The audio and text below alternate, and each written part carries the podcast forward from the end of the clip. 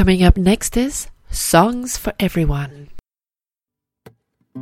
There's nothing that can be overcome as long. Nothing can ever bring you down as long.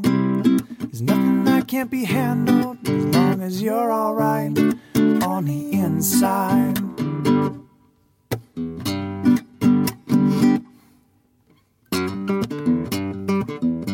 Good morning, everyone. This is Michael Averill on Songs for Everyone on PLV Radio.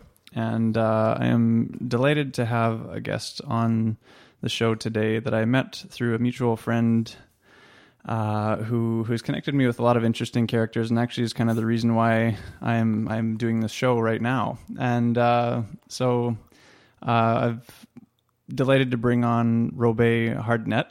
Yes. All right. Welcome, sir. Welcome. I'm happy to be here. Right on. So Robay's done and has his hands in so many different projects right now, and I particularly a couple of topics that I've wanted to talk about for a while and bring this onto the show, and just happy to have found someone like you to talk about this. So if you want to talk a little bit about what Street Beat is all about. Absolutely. Well, the Street Beat actually was grew as a very grassroots identity, and it grew through a community of people in Portland, Oregon. And it started out as a mentoring program because I was working with at-risk kids, or I always say that, at-risk youth. And they were all interested in music, and so what we did was created a formidable program, a system, if you will. And then we started working on promoting the hip-hop rap community, which was at its very infancy at that time.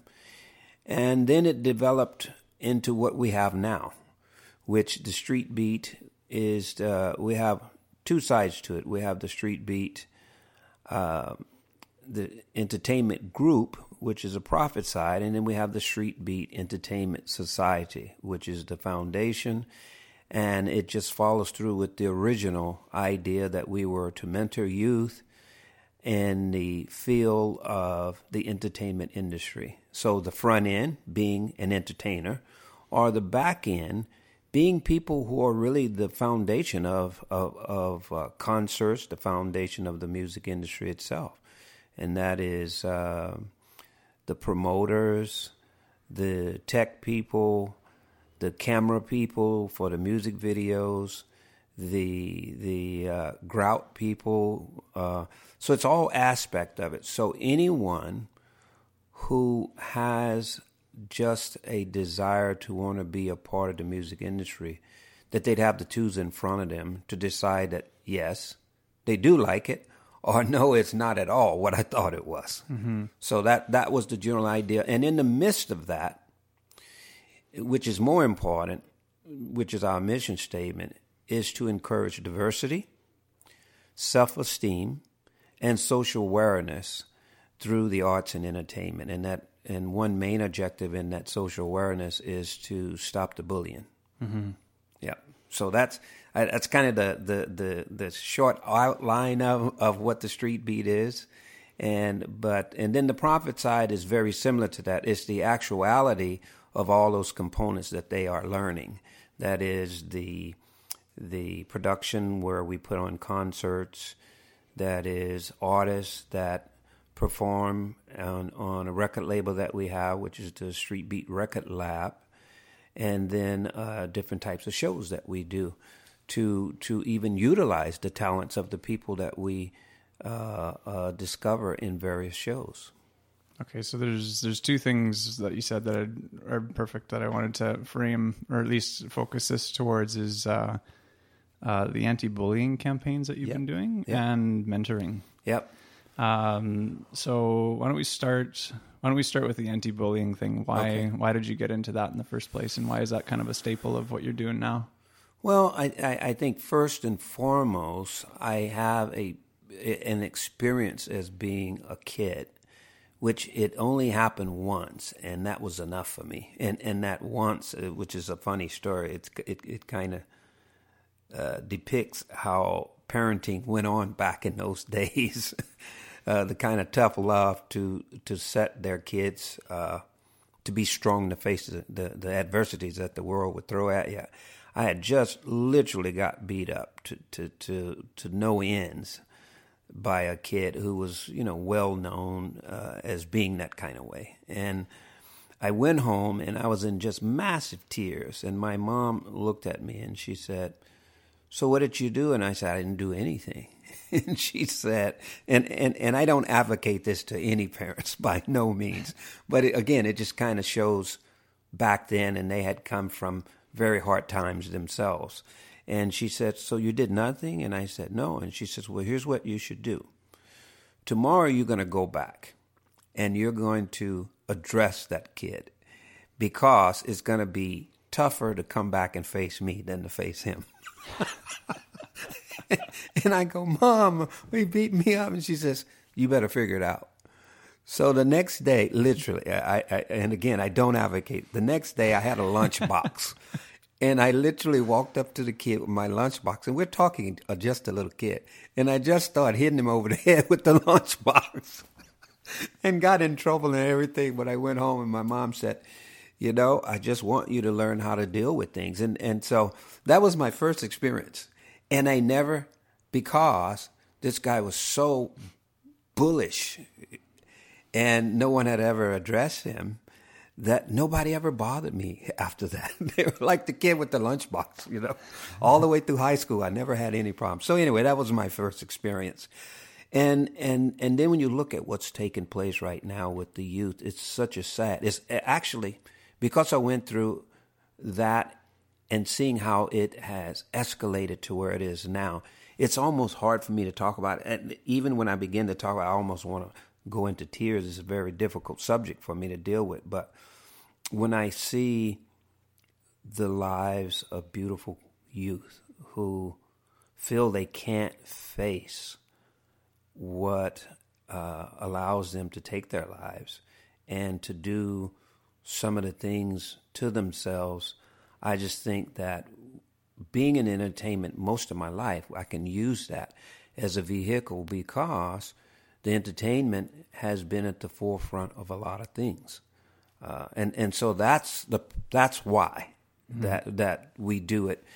And, you know, we just want to, I think if we can create a powerful message through the music that we do with the artists that we work with, and the youth that are coming to the Street Beat Entertainment Society with the various programs that we work with them, that we won't have to preach that to them, but if we show it in action, and we show it in kindness and what we do and how we approach them on various subjects of the music industry, and taking the patience with them, that they'll feel that, and those that are perpetrators of bullying, because there's a root to that I've always found out. Once I got past the initial tough guy, there's a root there that needs to be fed and loved. And if you can kind of get to that root, you can even have the perpetrator become part of the anti-bullier, and will be part of the message of spreading that it's something that I might have done in the past, but it's something that I now see is not a good thing. So we try and approach both then, the people that are being the victim and the people that are being the perpetrator. Mm-hmm. So it's a tough one, because sometimes you can't get through the perpetrator as quickly as you can the victim, because they got this wall up there. Well, you're also dealing on both ends with the families. Yes. Right? Oh. And that's another layer of things. Where, you know, like if you can work so much with a youth in that way, it really ultimately is coming back another layer behind the scenes at home. Oh. So that makes it challenging. So like in the amount of time that you've been working with youth this way, and particularly the way technology has shifted in its role in everybody's lives. Right. How have you noticed, I guess, the trends of how bullying is shifting, the way it's going on kind of behind the scenes. Again, not so much in person at the schoolyard. Right. It's happening online. Right. Well, the cyber part is astonishing to me, you know, because I'm old enough that I lived through where it could only be a physical aspect of it. And then now being at the very middle of watching it be so prominent with cyberbullying. And that one, I think that the music and the entertainment world actually has more reasonings to be at the forefront, because the very advancement of the music industry has been through the internet. And so you have this populace of youth that are right there in the midst of entertainment. You know, they can tell you somebody that you don't even know yet because they've heard them through the underground system. And so if the entertainment industry is at the forefront of that, and they're at the forefront with messages and artists that are what I call conscious music, you know, that term is kind of loosely being used right now, I know, in North America, because it's rising up very similar to the way that rap rose up. It was, you heard what? Rap what? And then all of a sudden you got more feet to it, and then it just took off, and now, you know, it's powerful. Conscious music is doing the same thing.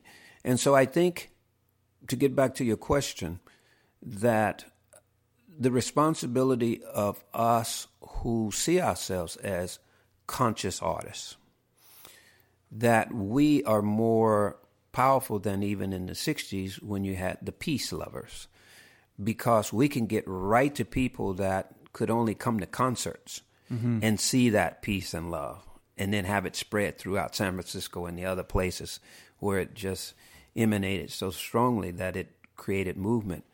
So I think it's a dual sword, if you will. One that is tragic because it hits quick and it hits fast and it hits in a secret, private way in the youth bedrooms. But I think if we can, whatever that is, if we who are conscious of that can really be at the forefront of that and get it out, get it in the system, get it into the schools, get it into the eyes and the ears of the youth who are searching through the internet, that we can serve as a balance to that. So I think with that negative side, there's a bright side too. Well, you have a radio program as well yourself. That's correct. And that's what you guys utilize. Like, you kind of have stipulations on the music that you can play, right? So. Absolutely. Actually, with our station, can we say it? Yeah, of course. Yeah. Okay. KSBI.ca, because we recognize that there are all types of formats for radio stations, right? We only accept conscious artists. Now, I'm not saying we're a Pollyanna radio station that cuts out this, cuts out that, because I think the freedom of the airwaves is a beautiful thing. But we have consciously chosen to be a part of the energy that want to serve as a vehicle to make a difference. And so we were talking about this morning. If an artist is rapping and he says, you know, if he chooses to use language that we don't necessarily agree with, we can't look at the language. Let's look at the content of what he's using around the language. Yeah. And then if the content is thought-provoking and stirring of the mind and the heart and the spirit, we go with it, because that's important. So that's how we're using that. And we were very particular when we started the station in knowing that was our reasoning. Because if I look back, I won't say how old I am, but if I look back on music, first, you know, we're doing a show right now called Music Revolution, and a concert, I should say. And that concert is moving through what was kind of the music that did a lot of different changes, right? And that you know, you go from blues, you go back to old Muddy Waters, to coming up to, and I'm talking about the new popular music, not because opera and all the rest was long before it, right? If you go back to kind of the early stimulus of revolution of modern music, there we go. Muddy Waters came along and various artists with him, and then it kind of delivered the blues. The blues delivered R&B. R&B kind of delivered when a mix of things, rock and roll, and then everything just kind of start catapulting from that. And then you have rap. And then if you look at the early stages of rap, it was very thought-provoking. Very, I mean, it was hidden hard thought-provoking. And then all of a sudden the bean counters, and I have nothing against bean counters, but they saw that some popular stuff was taking places with this music. And the harder it hit, and the more it had the money in it, and the more it had this, you know, bling bling, and the more it had that, and the more it got popular, and then it got so many wheels on it, and just took off. Just along image, yeah. with that, yeah. a lot of negative came from it, mm-hmm. and a lot of hard hitting that had some vileness in terms of treating people negatively. Yeah. And so what was kind of sensitive and disruptive becomes the norm because it's played so much that you hear it, and so you become null to it. So you think, oh, that's cool. So we figured if we played conscious music and just stayed on it, believed in it, never stopped, who cares about the ratings, just keep going, that we'd have enough momentum over time, just like rap had at the beginning over mm-hmm. time, and it sustained itself, even through gangster rap, even through conscious rap, even through it's an involvement, right? Mm-hmm. Which is made up of all people, just like all people have all kinds of content, bad, good, crazy, you know, bizarre. And so we figure if we stay on that, those elements that will be attracted to it, and it'll get mass, and it'll grow and grow and grow. And so that's the part of the station which lends itself into everything else we do. So we try and have a full circle. Well, that's just it, yeah. It comes into, like you're talking about your mission of embracing the diversity of culture, you mm-hmm. know, and social awareness, and utilizing, right. you know, representing and playing music that reinforces those values mm-hmm. is just, it's great to know that people can go and listen, and that's, you know, that's the core of what is going to be the heart of what they're listening to and that's why. Right. So that's right. Under that, like, so with the music and whatnot, and you said something the other day when we'd met previously about mentoring, and yes. And I think I just thought it was a really great message to share. And in terms of, as I guess if when you get into that role, or you think about like wanting to do something positive for other people, it can feel overwhelming sometimes as far as like how many people you can see about like yeah. Where it needs to happen, right? And so I guess the common tendency in mentoring programs is to try to make programs that can hit as many people as possible in a short period of time. Mm-hmm. So it's kind of like a drop in for a session or a presentation, and boom, and just let's hope for that. This is going to be a big thing. That happens a lot in schools. Right. They'll bring in guest speakers to do something, and then they kind of go. But you'd said something particularly about like an encounter with a youth that kind of put it back onto yeah. you with the moment of, or basically you just really realizing how long-term a process it yes. needs to be. Yes. For, I guess, anybody to feel, to grow and to mentor, it takes time, not just for like a moment in time, but over a period of time. Yeah. So like, I like that idea of working with fewer, but mm-hmm. really developing the understanding so that they can then go out and do mm-hmm. the things that, or however it works, you know. Mm-hmm. But if you want to comment a bit on that, I thought that was really cool. I mean, it's a story that I tell a lot because it was a pivotal moment in my life. You know, as you probably could tell, I had a very strong mother, very strong father, very strong family. And I took that for granted because it was so ABC to me, right? It was literally ABC, so I didn't really think about it. But as I became an adult and took off on this chart to make money, I had a business that was served kind of as a consulting business. And we worked with, it was through a hair salon, and we worked with an organization called the William Temple House. Their purpose was to get youth off the streets because Portland at that time, and could very well still be, was the largest number of youth in North America that was homeless. And so they took it upon them as their mission to try and set up a program to get them off the streets. And so what we did was a fundraiser for them. And I ended up, what they wanted us to do was to be involved in the youth so we can have the heart for what we were doing rather than just having this fundraiser and then go away. Mm-hmm. And so I went to see the youth in this program. And the first thing that struck me over anything was the amount of youth that were owned by the state. I was blown away. I forgot the numbers, but it was astronomical. And they, you know, the state was the owner, but they were in all of these different housing that they set up, et cetera, et cetera. So that was the first overwhelming. But I had a relationship with this young gentleman because I started mentoring him. I was drawn to him because he did a song that Marvin Gaye did.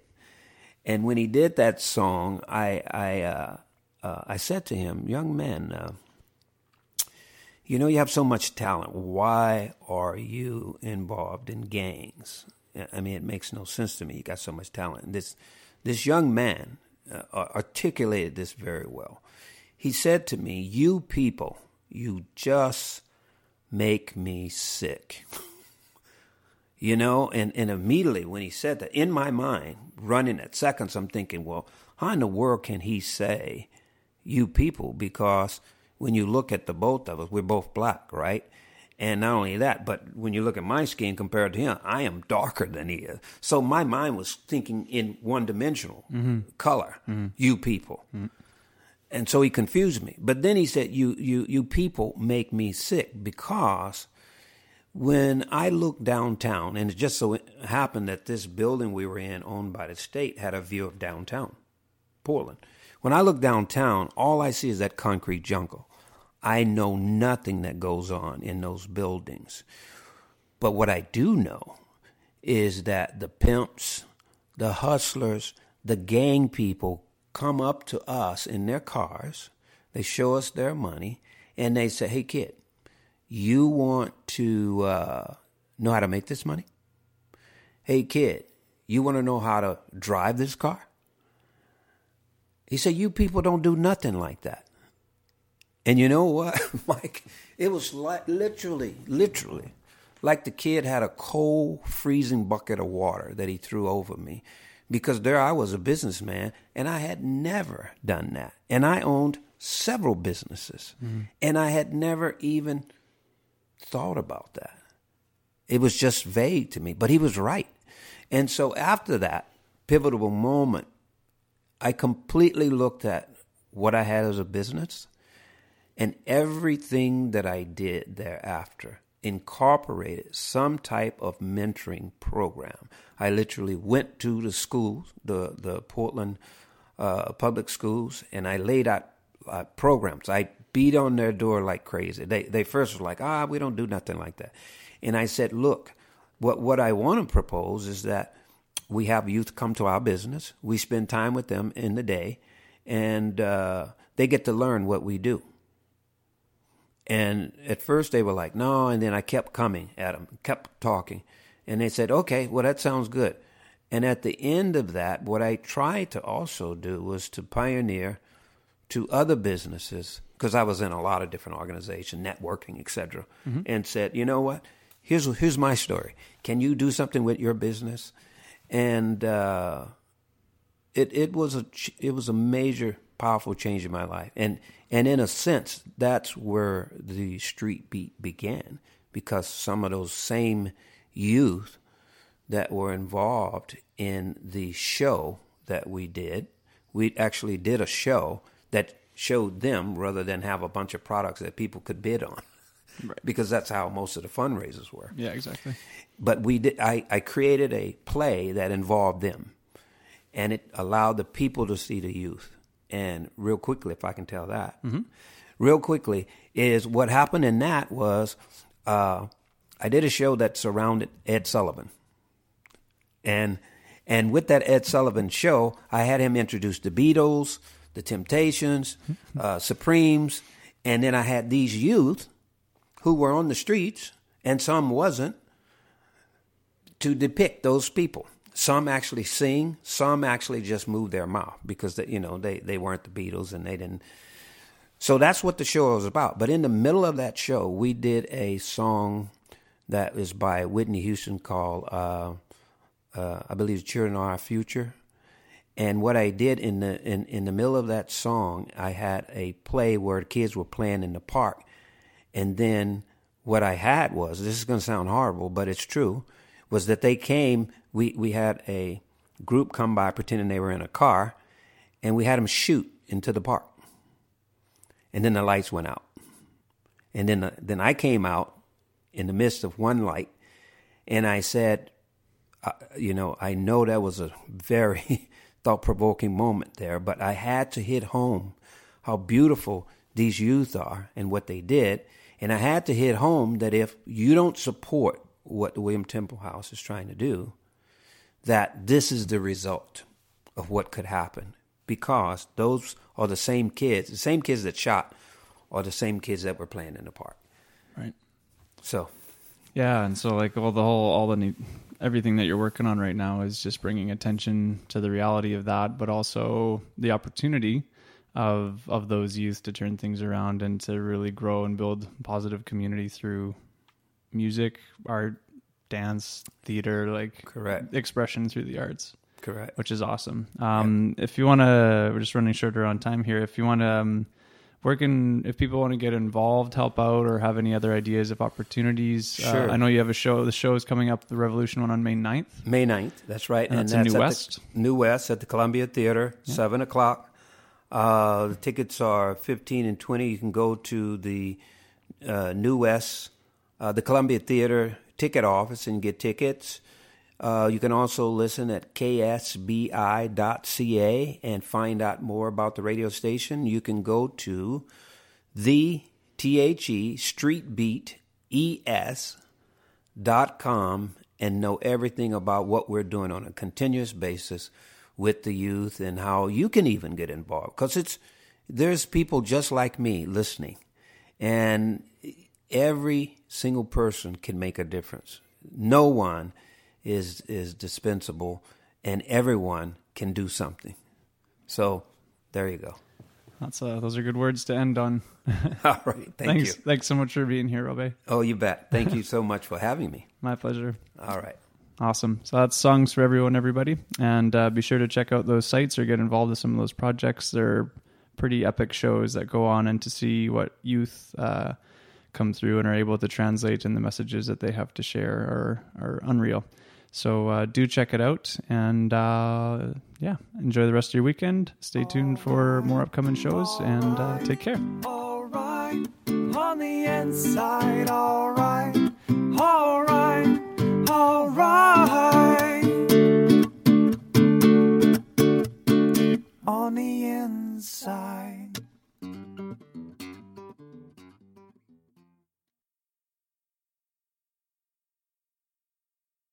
Thank you for tuning in to PLV Radio. We hope that our programming has inspired you. Please feel free to visit the website to find past shows and schedules. Find your favorite hosts, leave comments about your experience, and share ideas for future shows. Don't forget to visit us on your favorite social media websites, which you will find links to at plv-radio.com. Listen with your friends and share the inspiration.